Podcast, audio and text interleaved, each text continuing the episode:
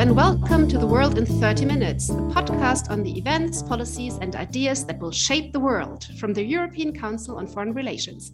My name is not Mark Leonard, but I am Jana Puglierin, and I am head of ECFR's Berlin office and a senior policy fellow.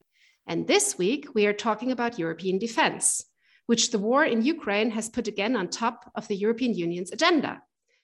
But will this time be different? The EU has had so many wake up calls in the past and has pushed the snooze button in response quite often. So, what needs to happen to actually strengthen European capabilities? How should the money that seems to be suddenly available for defense be spent? I am very happy to welcome an all star cast to discuss these questions. I have Gustav Gressel, who is a senior policy fellow at ECFR's Wider Europe program, and Nick Whitney, who is an ECFR senior policy fellow who has served as the first chief executive of the European Defence Agency in Brussels. Thank you both very much for joining. I thought I might start with the strategic uh, compass, the new document for a geopolitical uh, EU, which was launched on March 21. Um, after a lengthy period um, of drafting, after a, a, lot of conversations. So now uh, we have it. It's supposed to align the strategic thinking of 27 member states uh, and be a foundational document for a geopolitical EU. And Nick, I read your recent commentary, and you don't seem overly convinced that this all is, is going to work or make a difference. So, what do you think of the strategic compass? Well, uh, thank you, Jana. And um, as you say, this is a document that has been the product of many months of uh, uh prolonged debate amongst EU member states. I think it's about a year and a half it's been in the gestation. And of course, that is that is the problem with it. That it is essentially a document that was conceived and drafted and haggled over um, before Mr. Putin has just changed the world. And heroic attempts were made at the last minute, of course, to alter a lot of the language and insert references to this uh, Russian invasion into the document itself, and more especially to complement it with a, a, an up to date foreword written by the High Representative, head of the European Defence Agency, Josep Borrell, uh, in which he underlines the historic nature of the, uh, of the situation we currently find ourselves in and calls quite correctly, in my view, for a quantum leap in our approach to European security and defence. Um, the, the, essence of which, of course, is to break out of the national boxes in which we have all, I say we, I keep on forgetting that um, as a Brit, I'm no longer really part of this conversation, but um, you Europeans have for the past 20 years conducted your defence in national boxes and resisted the calls to integrate, and pool efforts and resources, and do all the things that we all know we should be doing. Um, and now is a great opportunity, not just an opportunity, but there are, there are threats as well, which we need to pay attention to, um, to actually take this seriously for the first time. And unfortunately, the, the body of the compass just doesn't acknowledge that. And one of the things that I have um, I have expressed skepticism over is this notion of a new EU response force of 5,000. We all know that we've had uh, EU response forces of 60,000 and uh, 1,500 in the past, which frankly have never been taken seriously because the chiefs of defence don't like European defence, and we can talk about why why that is afterwards. And I don't think they're going to take this new project any more seriously than they have past projects. And besides, we're all in a slightly um, confused position these days as to whether Europe really needs an intervention force at all. What is plainly obvious is that Europe needs to think very hard about bolstering its defences uh, against Russia to the east. Um, and I don't find the, the scale of ambition in the the EU strategic compass to um, to enable Europe to do that. Sorry for interrupting you, Nick. Um, I was just wondering um, that you put such an emphasis on basically the EU and territorial defense and, and the compass, because I thought that EU, uh, the EU was never meant to do territorial defense, and that's what we have NATO for. So why do you think that the compass uh, should have dealt with kind of that more uh, than, than it does? Well, I'm not hugely interested in um, either the EU or indeed NATO as uh, as prime actors in defence. Um, the fact is that defence is the business of national governments, and they defend that national sovereignty fiercely. The EU and NATO are coordinating bodies which should be able to bring people together to pool their efforts and resources as they must do. Um, that was recognized essentially by the EU leaders at their Versailles summit when they when they said in their declaration um, EU defence now needs to be able to face up to the full range of operations and the full range of missions. And that's that's code for saying we need to be able as Europeans to stand up to the Russians. And what no one's saying, but everybody should be aware of, is the fact that we only have hmm, two, three, four years to actually get this done. Because the Americans are not going to hang around defending Europe after um, this crisis is resolved.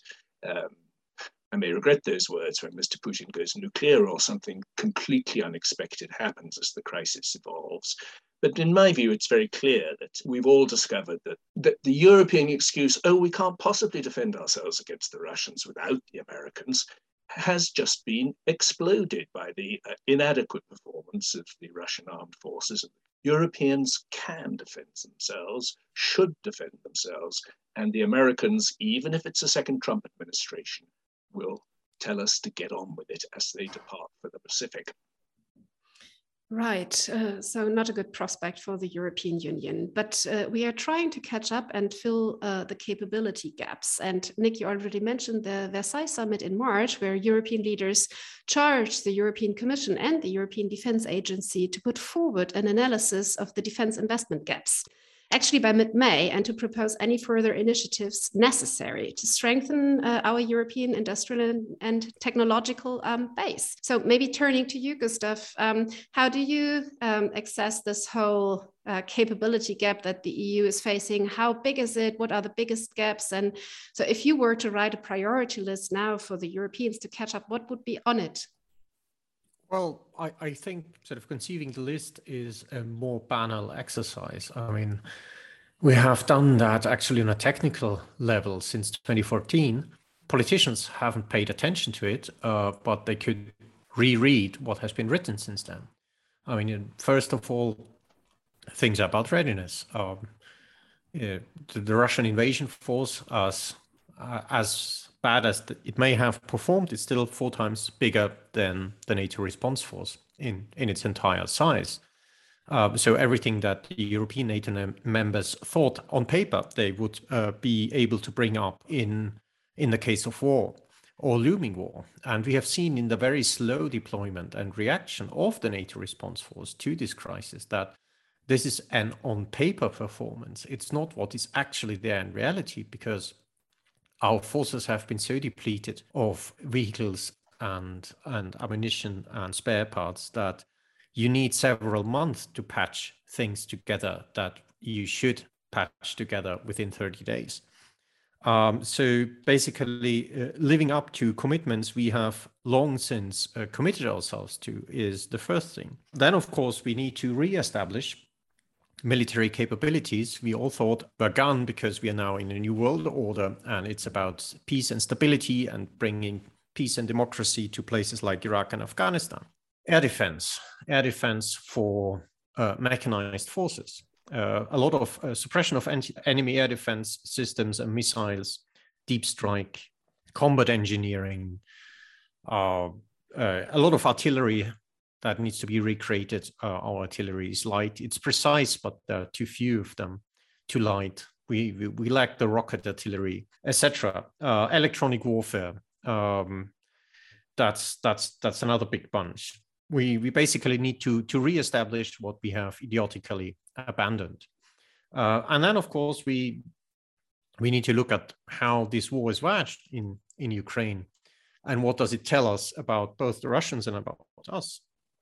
And first of all, it tells us about the Russians that they have logistical problems. And if we had deep strike means, uh, we could accelerate such logistical problems and slow them down. The second thing is uh, that, like the Ukrainians, we would, if we were to defend NATO, uh, have much more terrain to defend and forces uh, to defend it with. Uh, the long front lines that have dominated uh, European warfare actually since the First World War, or you you might say um, they have sort of started to emerge in the American Civil War and then became prominent, they're gone. Uh, neither our army or our armies have the demographic uh, backing of large youth bulges that we can we can draft as many soldiers, uh, nor the Russians have. They were overstretched in Ukraine already. Um, they would be overstretched in whatever they want to do uh, against NATO. So there will be a lot of terrain that is uh, unguarded and undefended, and you have basically logistical axis along which offenses will commence. And you need to cover these large uh, territories in between somehow with information and with strike power, with firepower, if you want to prevent your enemy from seeing a gap, finding a gap, exploiting a gap, and moving into it, which is the biggest problems for, for the Ukrainians in the south. That basically terrain is very easy to where you just can circumvent Ukrainian defenses and then push through wherever you want. Uh, and you can do that sort of, uh, first of all, you need to have much more reconnaissance means, um, not only on a strategic level, but on on sort of tactical and operative level to give local commanders the ability to have a look in what is going on uh, next to you. And the second thing is uh, you need uh, long range strike missiles and armed drones uh, or other uninhabited means to kind of quickly cover these um, these gaps and and throw firepower at them. Uh, and that, of course, we also have to also have to consider. And last but not least, we have to uh, basically our air forces, especially, kind of re-equip for for the next battle with an enemy air defense force and an enemy air force, and not just insurgents. Um, so this is the wishing list now when and, but, but and Gustav, here I, but Gustav, yeah? your your blueprint is entirely now uh, the war in Ukraine. What do you what do you tell um, member states um, that are uh, less close to to the eastern flank, basically, and that has have other security concerns and priorities, uh, and that focus very much on the challenges coming from the South. For them, uh, crisis management and fighting terrorism might not be a thing of the past. So, do, do you think that as the European Union, as Europeans, we can now fully concentrate on getting the capabilities uh, kind of fit for territorial defense, or do you think there is a contradiction? Uh, um, the, to, to, a certain part, there is and will be a contradiction between expeditionary warfare and and territorial defense because you need different sets of forces and you need to train them differently. Uh, but the problem is, I mean, it, a lot of a lot of what is coming from the south is annoying, uh, and what is coming from the east is lethal, and this this we need to take into account. The Russian aim of reestablishing an empire is not just about law and order. Uh, I mean, they claim basically half of Europe for them, and and this is a mortal threat. Okay, but maybe coming back to you, Nick. So, um, can't the EU serve as a framework to develop uh, or procure um, kind of these capabilities that are needed collectively? And isn't the strategic compass in, in one of the baskets trying to develop better mechanisms for the for the Europeans to yeah to do joint uh, development also when it comes to to future technology. So um, can't the EU be a framework for that? Also thinking about the defense fund and um, the idea that the European Commission gives additional money to make cooperation more attractive. Is that all for nothing I mean, that is, in a sense, the heart of what the strategic compass tells us about the way it sees forward on uh, on the whole defence industrial technological agenda, which is the other which is the other big half of the agenda of European defence. And basically, the the spirit of the document is that member states have known for 20 years that they need to pool their efforts and resources, that they need to collaborate more, that they need to spend more, spend better, and spend more together. I mean, two decades worth of documents uh, riddled with these um, commitments, but because running defense on a national basis may be wasteful and duplicative, but that's exactly what people like within individual nations. Um, it's what chiefs of staff like. It's what the national armament directors like. It's what uh, it's what ministers like they have resisted this. So we've arrived at a situation where it seems that the only way forward is for the European Commission, which is the only actor at the moment around these, this field, which is capable of taking a big strategic institutional view of these sort of issues, has decided to um, essentially to bribe the member states with their own money. It may work. I mean, it'll work to the extent that if they put a billion pounds, a billion euros a year on offer, um, you will have uh, member states queuing up to to take advantage of that free money.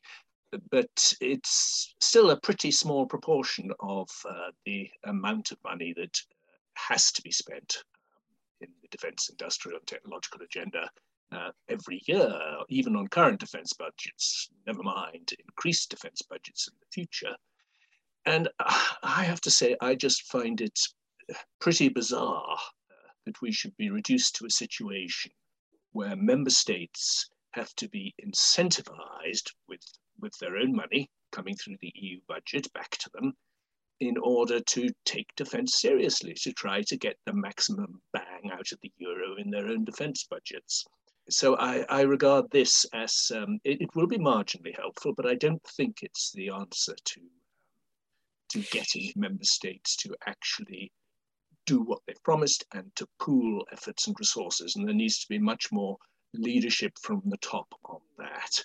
And as long as we um, have a situation where member states have agreed for 15 years to spend 2% of their defense budgets on research and technology, and that that promise has been reiterated in the PESCO context, and we discover that actually they're spending only just over 1% on research and technology, whilst Russians and Chinese have unveiled hypersonic missiles, whilst America's latest defense budget increases its budget for research and development by 9.5% in one year.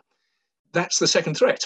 That's the second threat of our simply getting ourselves completely technologically left behind by people who are determined to establish the technological edge in defense. And I don't think uh, a billion pounds a year from the Commission is going to be enough to uh, rescue us from that. I think we just, you know, have to do it ourselves, or the member states have to do it themselves.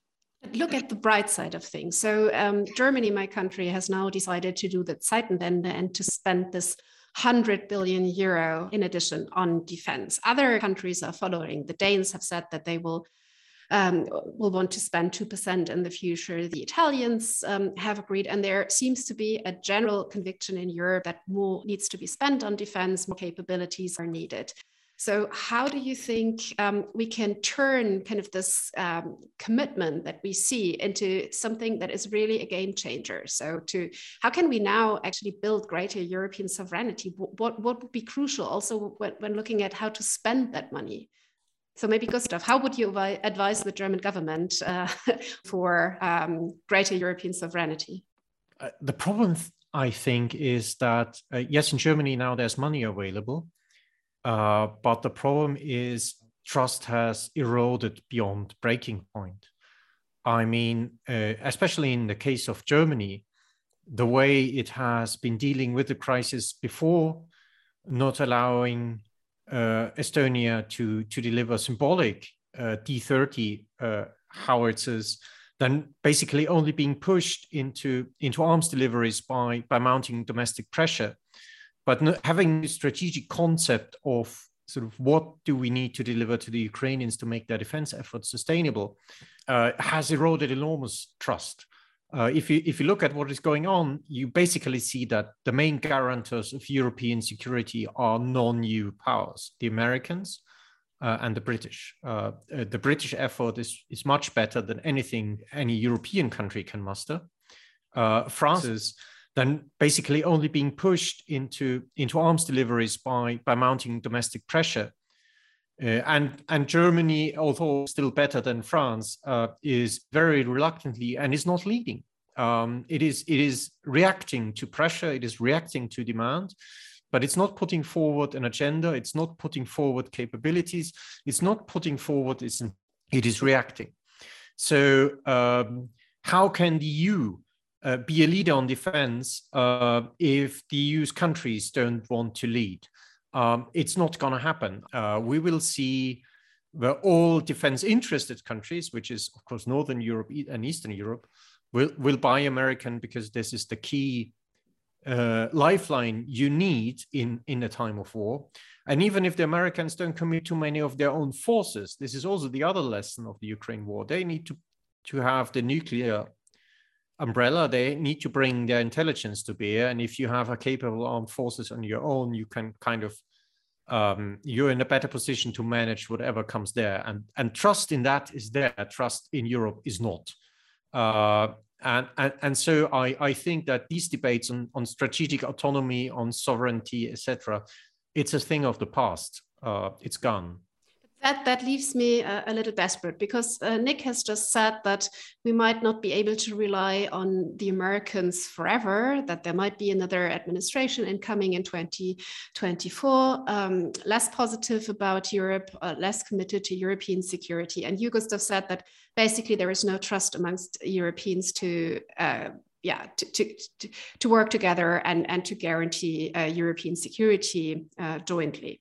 So, Nick, are you are you as bleak as Gustav is? So there is no alternative to basically trying to to kind of to, to make uh, the Americans stay um, in Europe? Is, is, is, is European sovereignty a thing of the past now that we finally seem to be willing to understand the challenge of defense and that we are finally willing to spend more for more money? Um, and if it's not the Americans, so how can we turn this around? How can we make ourselves uh, a more capable defense actor?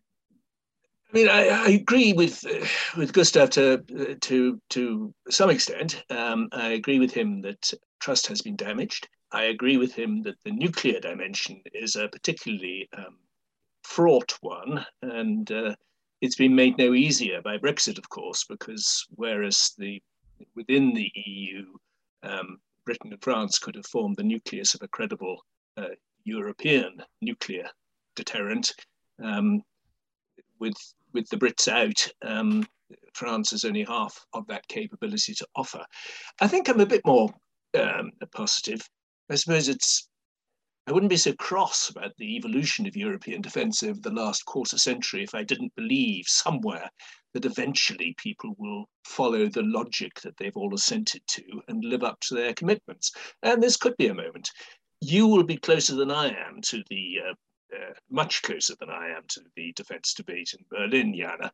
Um, but I haven't heard anything very much um, coming out of Berlin at the moment about the opportunity this great access of funding in Berlin could offer to revitalizing the um, defense equipment, collaboration, research agenda within Europe. And I think essentially what we need from leaders is a is a top-down approach because we've spent 20 years where the leaders say it'd be lovely to um, to do more integration. Can we please have a laundry list of ideas from the staffs? And what actually needs to happen is is a much more proactive approach from leaders. They, because the staffs don't want to produce this, and the staffs need to be told. I mean, the national armament directors need to be told we've been spending 25 years talking about a, a truly integrated European defence technological and industrial base. Um, you have 12 months to come up with a blueprint from actually creating that and telling us what that will mean in terms of uh, how we will organize it, what contracts we will make with the smaller member states to make sure that all their defense funds don't get spent by the larger member states and the big defense companies, how we can therefore open up a more genuine European defense equipment market within Europe. Um, what we can do to um, actually commit ourselves to serious sums of money to how we will spend serious sums of money to uh, get ourselves back on track in research and technology and innovation.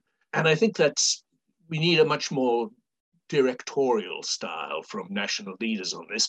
And if it can't be done in, um, in the European Council, because um, of misgivings, particularly perhaps from Eastern Europe, then it needs to be done by um, a small number of uh, European member states, with France and um, and Germany is the most obvious candidates acting off piste and then deciding what what the way forward is and trying to um, bring in other partners and do it themselves.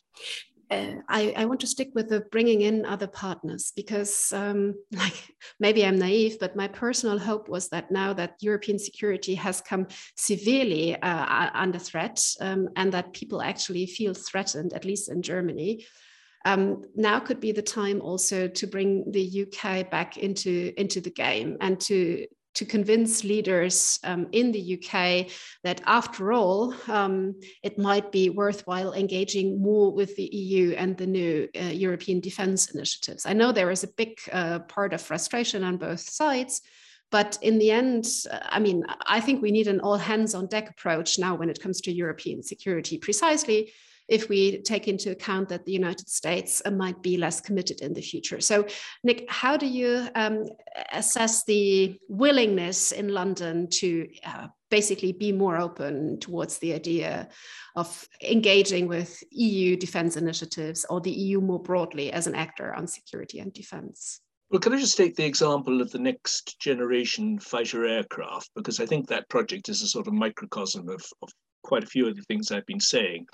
This is an example of um, strong political leadership uh, of the kind I've been asking for, um, particularly from uh, France and Germany, also from, Spain, the three partners in FCAS. Um, it's also a, a, a, locus classicus of the way in which um, the pooling of uh, efforts and resources between defense companies can often be something that cuts deeply against the grain. So this project FCAS is only moving forward in fits and starts as the leaders have to yet again bang the industrial heads together to make progress. But they're doing it, it's working. Britain, of course, is excluded. So Britain, of course, has set up its own rival consortium. This would be madness if it worked, because it would be a total waste of dividing the continent's resources in a way that can't really be afforded. And if both projects succeeded, you'd have Tempest and FCAS committing fratricide in export markets around the world, as Eurofighter and Rafale did in the last generation. Um, myself, I don't think Britain will be able to afford um, Tempest. I think the Italians, who have committed very little real money at this stage, will probably bail out and try to get aboard FCAS at some stage.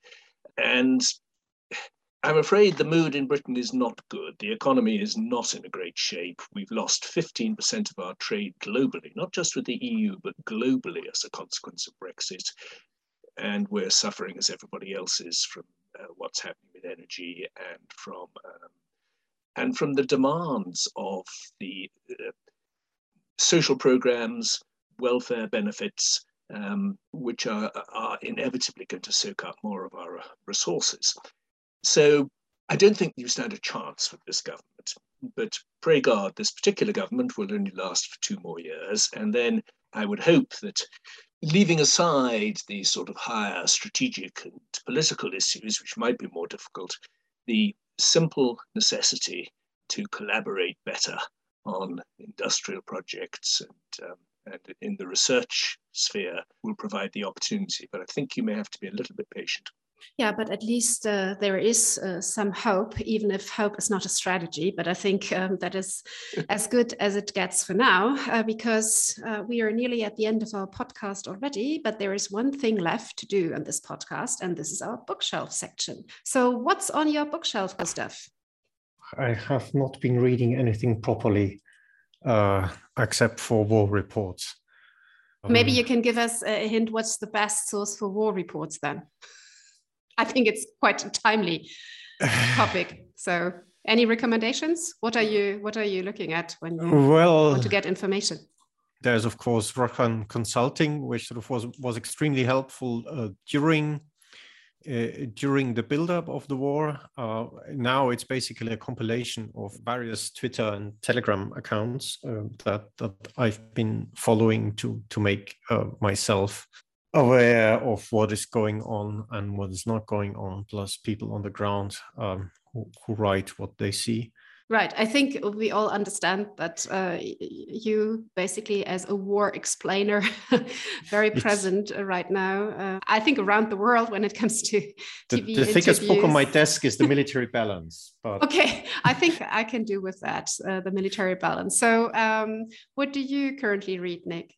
Well, I'm afraid, like Gustav, I'm I'm um, uh, my appetite for tomes about the future of the world is pretty limited at the moment. So I'm taking resort in history really, and um, just enjoying reading about the Thirty Years' War and enjoying reading about um, Napoleon marching into Berlin and humiliating the Germans, and then reading about uh, the uh, declaration of the Second Reich in the Versailles Hall of Mirrors in at the end of the Franco-Prussian War, and just trying to draw from this some optimism that the vision of uh, Europeans actually um, not merely refraining from invading each other, but actually getting on with pooling their efforts and resources, establishing some, the mastery of their own destiny, and uh, looking out on the world with a unified view um, is something that will survive. And uh, I, I, think hope is not just uh, so you basically permissible it's it's an, a necessity. So you basically take comfort uh, in the fact that we survived so far we made it as europeans. And uh, yeah that uh, th- th- there is hope. So maybe um, i have a book that um, i have not read yet but um, i will be on leave for the next two weeks and i'm planning to read it because i think it's the most timely book there is um, it's east west street by uh, philippe sands and I think it's an attempt to put genocide into words. Uh, kind of, it takes place in Lviv. Um, amongst other um, cities. And it's a family memoir. It's, it's, talking about war atrocities, about genocide, um, and about the region um, that keeps us uh, so busy. And uh, Philippe Sands is one of the most uh, well-known kind of international uh, lawyers for um, for human rights. Um, so yeah, I'm looking forward to, to, reading this. It was highly recommended uh, to me. And uh, maybe I have the opportunity in a future podcast to tell you um, how good it really was, but I'm, uh, I'm looking forward. We will put a link to all the publications we mentioned on our website at ecfr.eu. And if you have enjoyed listening to this podcast, please do let other people know by writing about it on your social media page or on ours. And above all, hopefully, please give us a good rating and review on whichever platform you use to download this podcast. But for now, from Gustav Gressel, Nick Witney, and myself, Jana Puglierin, it is goodbye. The researcher of this podcast is Lucy Haupenthal, and the editor of this week's episode is Leonie Müller.